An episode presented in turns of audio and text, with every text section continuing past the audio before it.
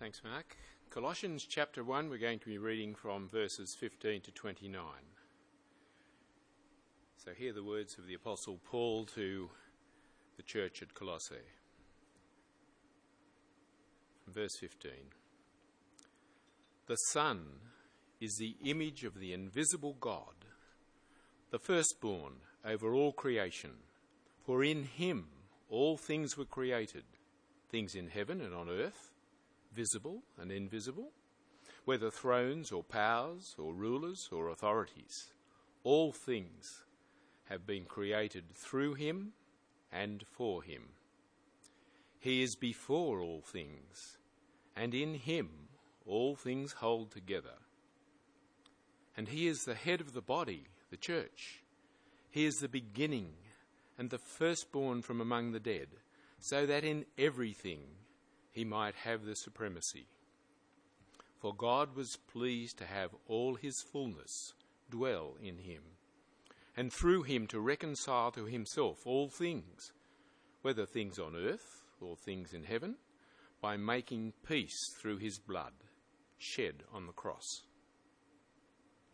Once you were alienated from God and were enemies in your minds because of your evil behavior.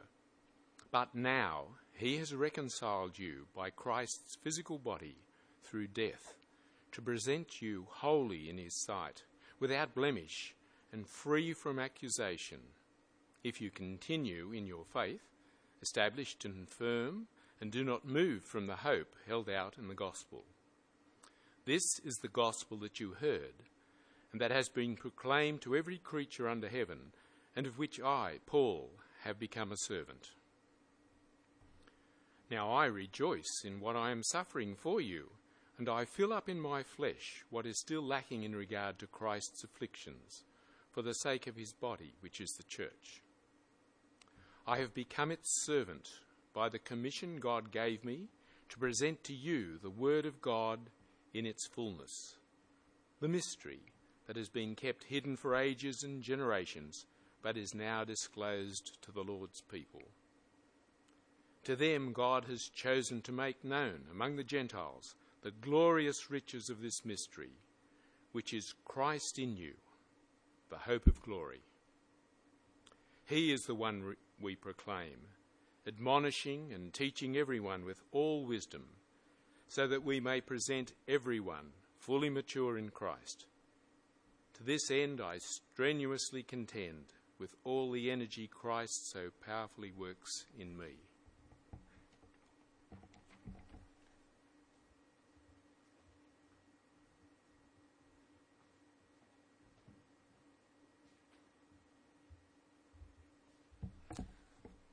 Well, good evening. Uh, my name's Rod. If you are new here and I haven't met you, uh, great to have you along again. As you've heard from Mark, we're uh, working on our mission statement over these next couple of weeks. We do this at the start of every year. We've done it for about a decade. And the reason we do is it's really good to resharpen our focus as a church, what we're about each year. I think it's really good as individuals too that we think hard as we're at the top of a new year, as it were, and look ahead to how uh, we might fulfill uh, that mission uh, in our own lives. So there's a bit of an outline, as usual, on the back of the bulletin that may be helpful uh, as we look at this passage from Colossians on this theme of uh, knowing Christ. But let me pray for us firstly.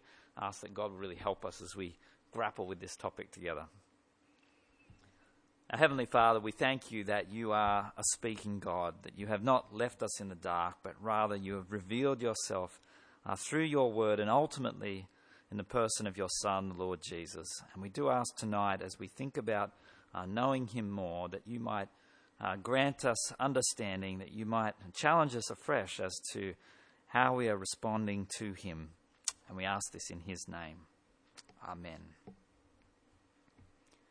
Now, I'm not into uh, name dropping, but look, I wanted to introduce you to a couple of friends of mine tonight. Uh, first of all, there's Lizzie, or Queen Elizabeth II, for those who are unacquainted with her. I went to visit her a few years ago with my wife Christine. Uh, we went to her house, Buckingham Palace. I'm not really sure if she was in, actually. We didn't get past the gates or the guards, and um, there's a shot of a backyard. We never got to that either. Um, but you know, uh, we got close, and I do know somebody that made it into the backyard. That's uh, Christine's parents. My parents in law, they, they got a private audience with the Queen. well, when I say private, there were a few hundred people there in the backyard. They were just guests at one of these garden parties and they just won the tickets in a lottery. But you know, they were there with her. They, they met her and all of the family. Well, they didn't actually speak to her as such or shake her hand, but they, you know, they saw her a few metres away.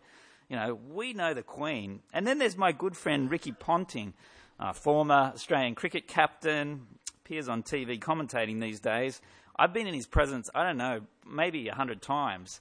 Um, there were a lot of other people there at the same time cheering him at the Sydney Cricket Ground, but I was there with him. I saw him, some of his high points, scoring centuries. Um, I have got closer, mind you. I, have been out in the cricket practice nets behind the ground and seen him from just a couple of metres away. I, again, I didn't really get to speak to him or shake hands. He didn't really look at me either. Probably looked through me as he walked past one time, um, but you know, I've met Ricky. I've even got a bat to prove it. Uh, it doesn't have my name on it. It has my son's name, Harrison. Harrison, best wishes, Ricky Ponting. Um, but you know, it's a priceless memento. Um, even if it was at a Rexona ad at Chatswood Oval where we used to live nearby. Um, I didn't even get it written, but um, there was a friend of Christine's that went across the road realizing the ad was happening and got him to sign the bat. It was actually signed by the New Zealand captain as well, Stephen Fleming. It was interesting. The mum that went and got it signed didn't even know who Stephen Fleming was. But you know, it's still important to me that we've got this bat. I know Ricky, or Punter as his friends call him. Well, look, I imagine you're pretty impressed at this point of my personal knowledge about these two public figures. You should be, uh, because we're used to differentiating, aren't we, between knowing about a person and really knowing somebody. And I think that same danger exists with knowing Jesus. See, I'd be self deceived, I'd be deluded if I really thought I was friends with the Queen or with Ricky Ponting. But the same thing can happen with people thinking they know Jesus. A person can know a great deal about Jesus without actually having much knowledge of him. You see, in the passage we're looking at today, uh, the Apostle Paul talks about having a personal relationship with Christ and a relationship that leads to maturity. And so, the big question I want us to consider tonight is this What does it look like to have a mature knowledge of Christ? What does a mature knowledge of Christ involve? If I'm to say, I know Christ. Well, that leads me to the first point. Point one on your outline Christ's authority. So notice again uh, what Paul uh, writes from verse 15, Colossians 1. The Son is the image of the invisible God, the firstborn over all creation. For in him all things were created, things in heaven and on earth, visible and invisible, whether thrones or powers or rulers, authorities, all things have been created through him and for him. And he is before all things and in him all things hold together. He is the head of the body, the church. He is the beginning and the firstborn from among the dead, so that in everything he might have the supremacy. So I put to you tonight that the first thing uh, that would show that we have a mature knowledge of Christ is to recognize his complete authority. We've got to know who we are dealing with. Along with John chapter 1 and perhaps the opening verses of Hebrews 1, this section of Colossians is arguably the greatest statement in the whole of the New Testament about the supremacy of Jesus in everything. And so here we have in verses 15 to 17 Christ being supreme in creation over the creation indeed. And not only is he fully God with the Father, uh, so that he is the perfect image or the embodiment of the Father's character, but he actually creates the world with the Father. He's created everything, and more than that, he sustains our universe. I don't know if you've ever reflected on that, that, you know, our world is still spinning at this moment. The universe is still upheld because Christ wills it, because he's chosen to sustain it. He's the creator and sustainer of all things. And so we exist as a result um, for him. Notice that he's more than just the creator, everything was created through him, but also for him. And so our lives belong to him. We exist not for ourselves or our puny plans, what we might be thinking of doing tomorrow or the next day, but we exist for him. Indeed, you could argue our lives only have meaning in Him. And I think as we reflect on that deeply and what that might mean day to day, it's a great challenge to us. And the reason is this I think even those who would claim to follow Jesus often see themselves as in charge of their life. We're taught by our society, our culture, to shape our thinking around our plans, our desires. And so we determine our self fulfillment in those kind of categories that relate to what we're seeking to achieve. Have I got into the uni course that I wanted?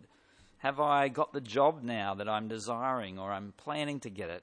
Have I got the career that will give me the pay or the status that I think I'm deserving of? Am I living in the suburb that I want to live in? Do I have a relationship that makes me happy? Now, don't get me wrong. Um, you know, relationships, work, education, these are wonderful things. They're great gifts from God that are a blessing to us. They're part of our human experience.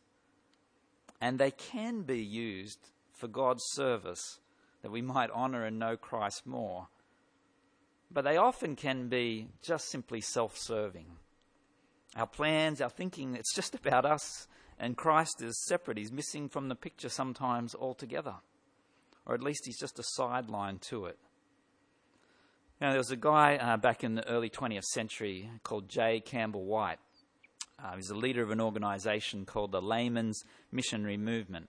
It was founded in 1906 by a bunch of businessmen who were really keen to get on board with things they saw happening in universities in the US for the first time. There was a building student movement, um, something we know well today, where people were evangelizing uh, on campuses. And they wanted to support that financially and in other ways back it.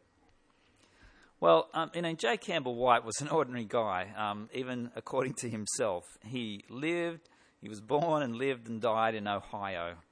Uh, he was never greatly known, did anything that this world would be excited about. But he wrote these words in 1909 as he talked about serving in this ministry. He said this Most people are not satisfied with the permanent output of their lives. Nothing can wholly satisfy the life of Christ within us except the adoption of Christ's purpose towards the world that he came to redeem. Fame, pleasure, riches, these are but husks and ashes in contrast with the boundless and the abiding joy of working with God in the fulfillment of His eternal plans. Let me say to you, he wrote, the people who are putting everything, everything into Christ's undertaking are getting out of life its sweetest and most priceless rewards. So it's a wonderful statement.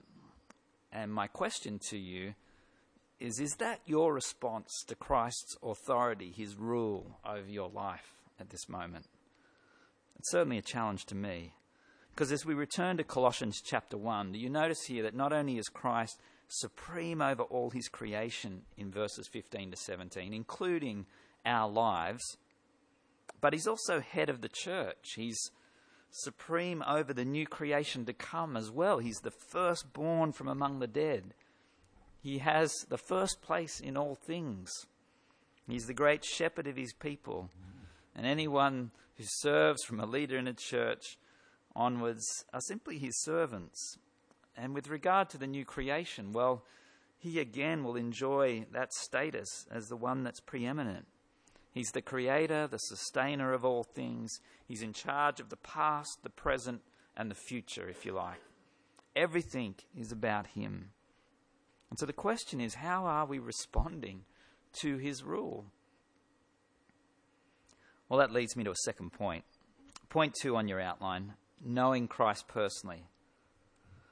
Look, if all that's true, if Jesus has all that power and authority, then the question is how can I be in a personal relationship? How can I really know somebody with such grand control of all things? Well, see how Paul goes next in verses 19 to 22. He writes, For God was pleased to have all his fullness dwell in him, that is, in Jesus, and through him to reconcile to himself all things, whether things on earth or things in heaven, by making peace through his blood shed on the cross. Once you were alienated from God, you were enemies in your minds because of your evil behavior, but now He has reconciled you by Christ's physical body through death to present you wholly in His sight, without blemish, free from accusation. See, it's, it's one thing to acknowledge Christ's authority over all things, it's another thing to actually be engaged in a personal relationship, as we already heard uh, through the interview earlier. And from verse 19 onwards, here we see that uh, not only is Jesus our creator and sustainer, but he's also our redeemer. He's the way that we can be right with God. We're told here that we can be reconciled with God through him and through his shedding of his blood on the cross. Now, you may have heard the good news a million times, but I think it should strike us again as we hear the words of what our natural state was before that moment of trust in Jesus. You notice here how Paul talks about us in our natural state as alienated from God, as enemies from God. These are strong words. We tend to glance over them because we've known them or we've read them before. That's a powerful statement. If we see enemies, humanly speaking, in this world, uh, we see the aggression and the violence and the fear and the loathing that that kind of word alienation or enemy means. It's a powerful, it's a scary thing. Look, I was just up um, in Sydney a few weeks ago, or on our holiday break. Went up with the family and we visited the Sydney Aquarium. I think it's called Sea Life now. It'd been a number of years since we'd been there. We thought we'd go up uh, with the kids again, and uh, we're wandering around. There's been a few changes. They've obviously made some money with all the tourists going through there. They've shuffled some things around. Um, but I think still the most important or bit that people enjoy is the, the tunnels where you go underneath and see the sharks and the big stingrays uh, gliding right over your head. And so we wound through those tunnels as everybody does, and then you come up these ramps up to the top, and you're looking down on the tank uh, from above that same area. Uh, we'd got about halfway around uh, that area uh, when there was this huge ruckus down the other end, and we were shocked and turned around, and there was this fight that had started uh, we'd been followed for about an hour or so by this really large group of people, about three or four families together. It was probably 20, 25 people. And two young guys within this group looked 18 or 19 were throwing punches at each other. The shirts were actually ripped. That one was trying to hold one over and sort of force him into the tank. We thought, if, well, if he falls, this is going to be interesting. Sharks and all. And, but our kids are in shock. What's going on here? Uh, violence was really strong. The emotions were high. There was a lot of yelling. Um, the family members were calling uh, for security to come and break it up. They were so worried about what was happening. Well, um, eventually, two older guys within this group managed to separate them. Uh, they sort of sent one guy on ahead, and they sort of held this other guy, who I think wanted to chase him, and um, they had him sort of pinned there for a while. And security did arrive, we sort of beat a hasty retreat and started going back down the ramps. But we'd only got about halfway down, and obviously this guy who was restrained had got away from him and came bounding down and jumping over the ramps, running through the crowd, chasing after this guy that had left, obviously looking for round two. Hopefully the security got him first. Um, but it was a shock to us. The kids were like, wow, what is going on here? supposed to be a relaxed environment. And here are these people who are desperate need of reconciliation. There was great alienation clearly between these two young men about what I don't know. What a desperate need for peace and for things to be brought back together. When we see that, I think uh, we feel the weight of um, alienation and rejection. And I think we need to grasp that, that that was our standing before God in our natural state. And yet, God can reconcile us through Jesus, through his Son he sent for us. Look, as we come back to the passage, notice in verse 22 uh, that not only are we alienated, we're enemies from God, rejected God, but we've also blemished as a result. We're told that our stain of sin is great before God. And yet again, Jesus can solve that not only can we be brought back as friends, but the sin that has separated us, that's alienated us from God, can be dealt with. A clean slate can be reinstalled. Free from accusation through Christ's work, acquitted of our sin. And the question, I guess, is how can that happen? How can Jesus' perfection be applied to those who are enemies of God? And it's one simple word in verse 23. We appropriate this wonderful grace of God simply through faith. It's through a person trusting Jesus' actions on their behalf, his death, his resurrection, which pays for our sin and its consequence of death. And of course, this is the good news, the gospel, which we're called to believe in and which we're not to move on from either in verse 23. This is how a person can know Jesus, personally know him, enter into a relationship with him. It's by placing faith in our substitute who came for us. But knowing Christ personally need, means more than just starting. There's a whole journey then that begins. We're called to follow him. And so, how will that unfold as we go on with Christ? Well, it actually continues the way we start in repentance and faith, not to move on from that. Paul talks about not simply following Jesus, but in verse 23, being his servant. That's how we're to view ourselves. If we've been saved by this one, we're now his to do his bidding. And that path, well, that may be difficult. Paul goes straight to the fact in verse 24 that that's going to produce some suffering and difficulty in his life. Indeed, that had been his experience already.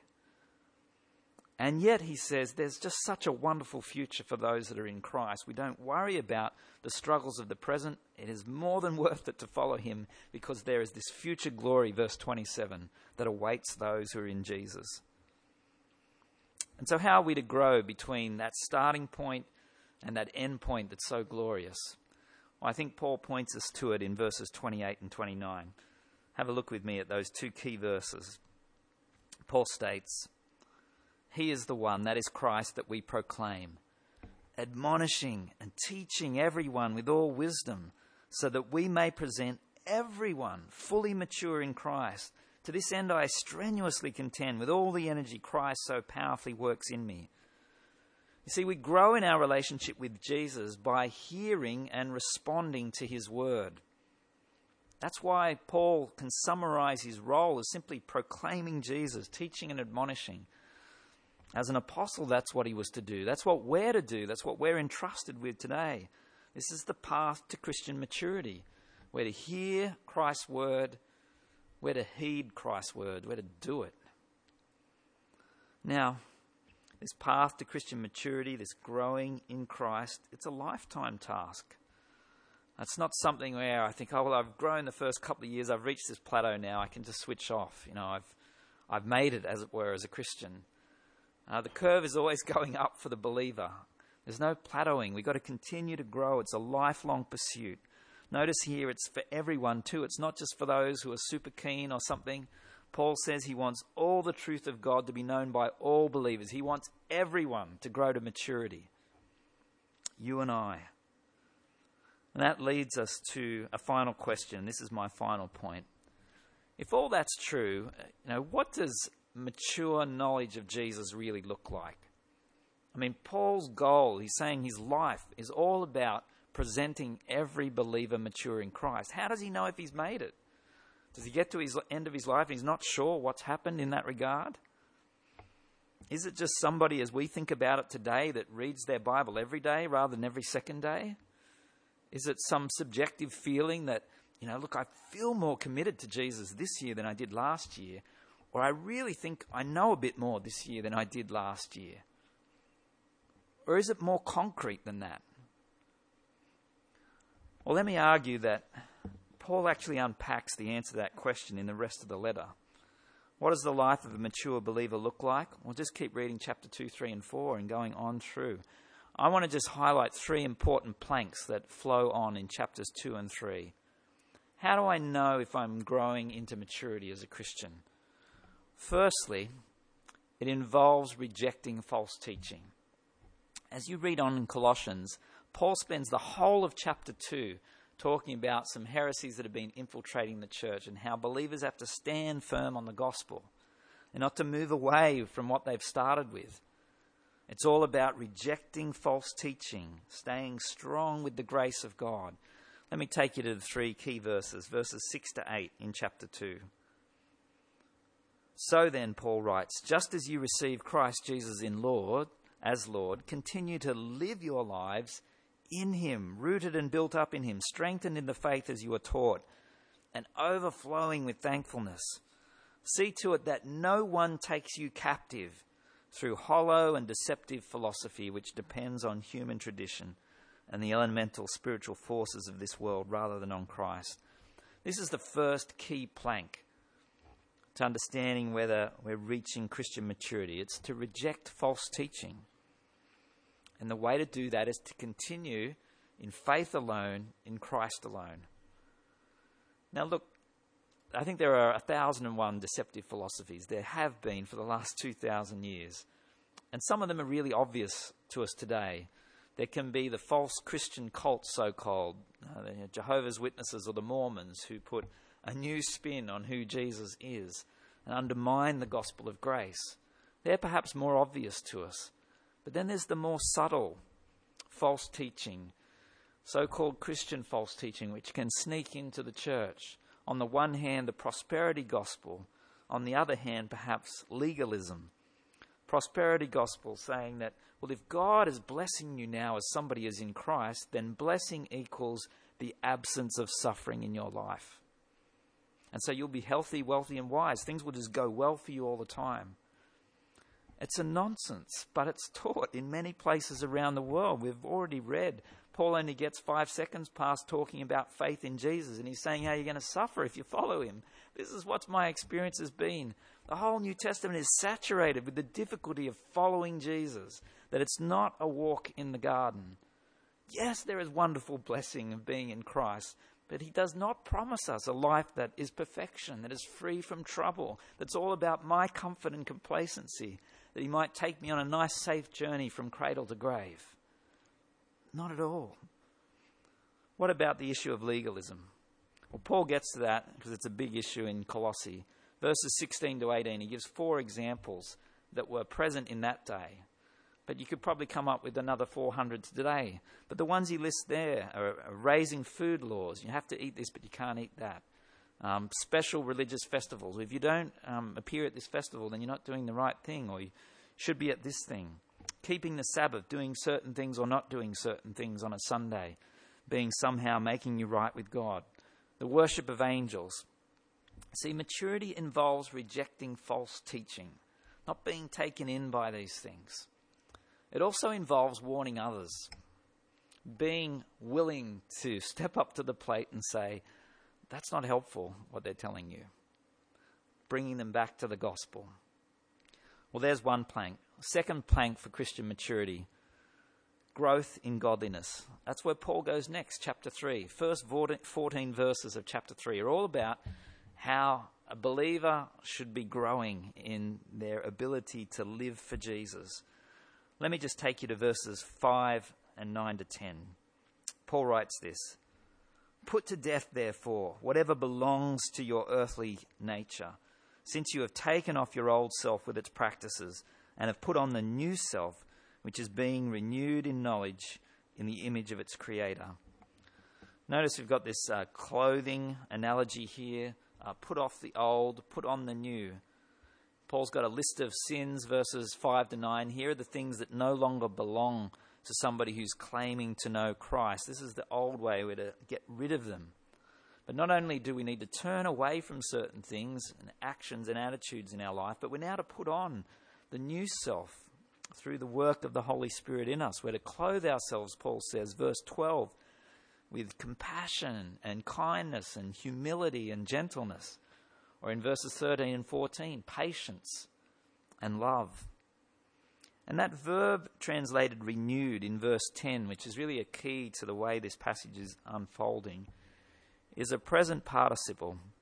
What that's indicating is this is a continual, ongoing process. This is not a once only or for a year or so.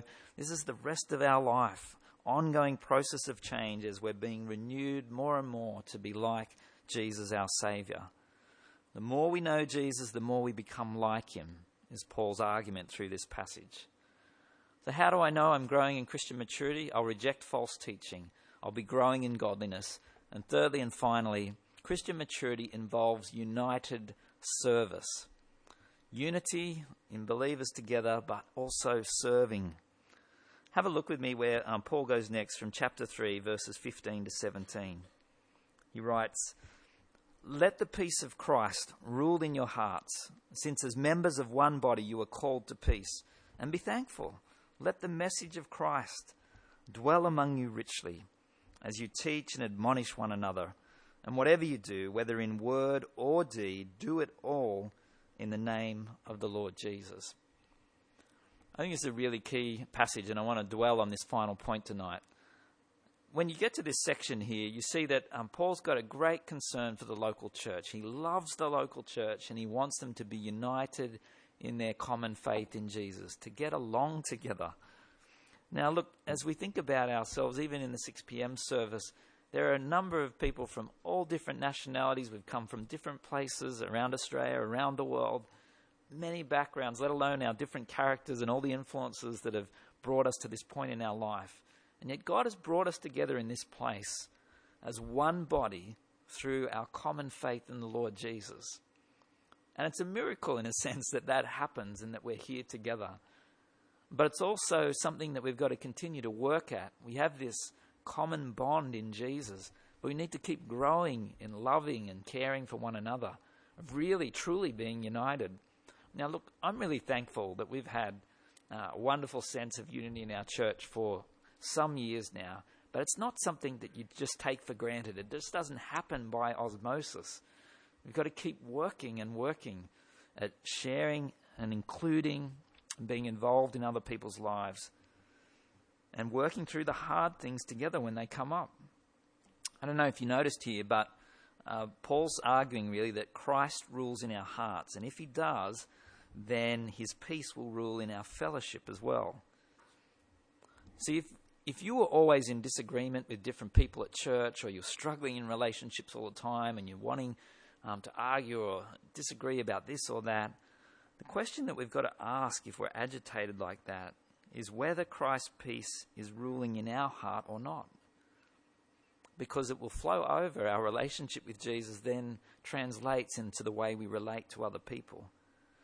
But notice in this passage, uh, Paul not only wants believers to get along, which they should, but he wants them to serve together.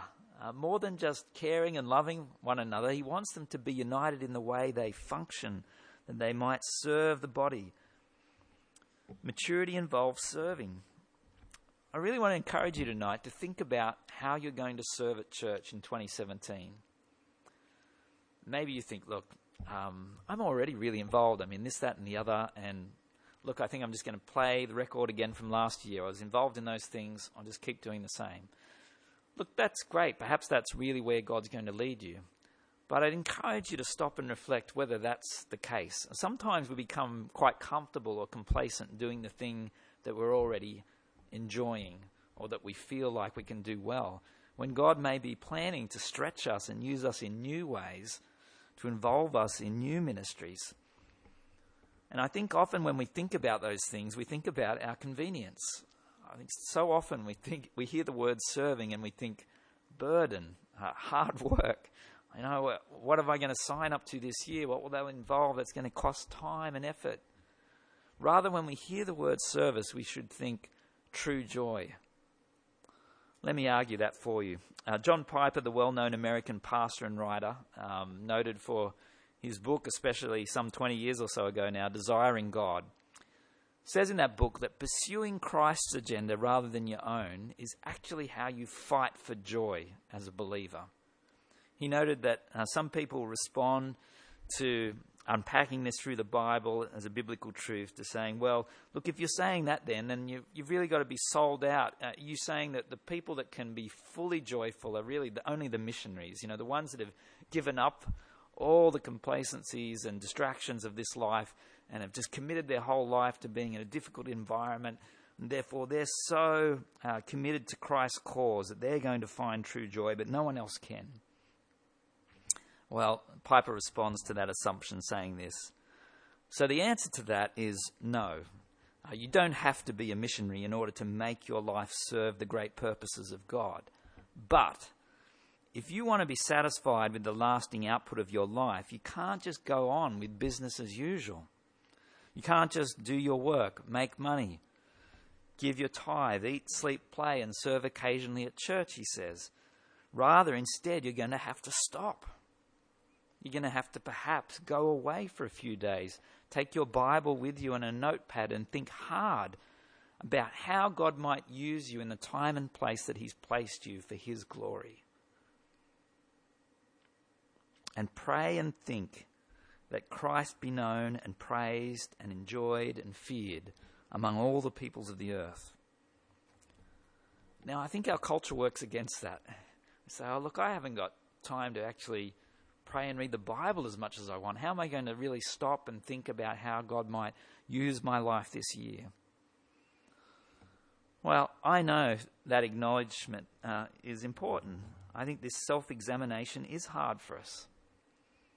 Sometimes it's because we lack the commitment to really do that. That'll mean extra things to think hard about.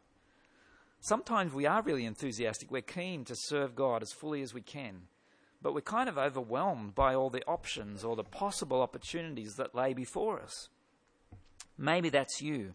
If so, let me uh, respond this way. In his book, Just Do Something, um, Kevin DeYoung offers the following analysis of the mindset of Christians uh, in the Western world today. And I think it's a bit alarming. He argues the following The hesitancy so many of us feel in making decisions and settling to serve in this or that is due to our unparalleled freedom. Nothing is settled any longer after high school. Indeed, it's not even settled after university. Life is wide open. It's just filled with endless possibilities. But with this sense of opportunity comes confusion, anxiety, and indecision. As a result, we're often full of passivity, he writes. We're empty on follow, on follow through. The better way is actually the biblical way seek first the kingdom of God. I think he's right, but it's really challenging.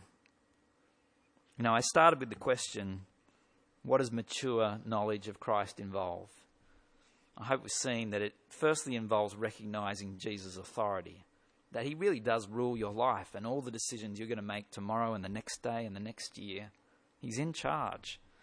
And that secondly, he really desires a personal relationship where we're engaged with him and we're really growing. He's done everything to reconcile us to God, and he desires that we move on and grow in our following of him.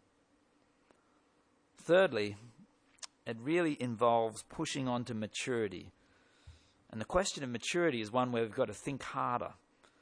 I think we've seen tonight in Colossians that it involves rejecting false teaching. It involves growing in godliness, being serious about doing that this year. And thirdly, and I think most importantly, it involves being united as we serve Him. See, I think often we think um, knowledge is sort of an ivory tower thing. You know, I know Christ more, so I go away and study some heavy theological books and I'll know Jesus more. We know Christ more through serving Him because it's then that the rubber hits the road. It's as we put our shoulder to the wheel, it's as we get our hands dirty, as we rub up against other flawed Christians like ourselves and struggle with our own mistakes that we really grow in Christ as we seek to live for Him and so this year, I put it to you that the answer to that question about how you're going to grow this year will depend on how committed you are to serve. It depends a lot on what you place in your path. I think sometimes we think that path to growth, um, it just sounds hard work.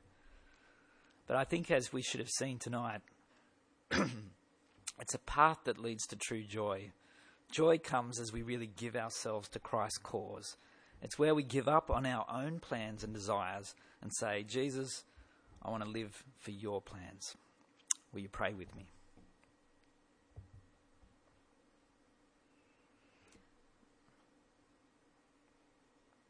Our Heavenly Father, we thank you that your word is just so clear through the Apostle Paul, uh, that you've called us into a relationship with yourself if indeed we've placed our trust in Jesus. And this is a dynamic, it's an ongoing, changing relationship where you call us to grow as we follow Him. And Lord, that means a level of commitment, a desire to really give ourselves in service to you. help us to see uh, that that not only will produce uh, growth as you stretch us, but it will also bring great joy. Not a superficial happiness, perhaps, as the world defines it, but a deep and abiding joy where we know that we are planning and seeking to live for your kingdom. Help us to do so, we pray. And we ask it in Jesus' name.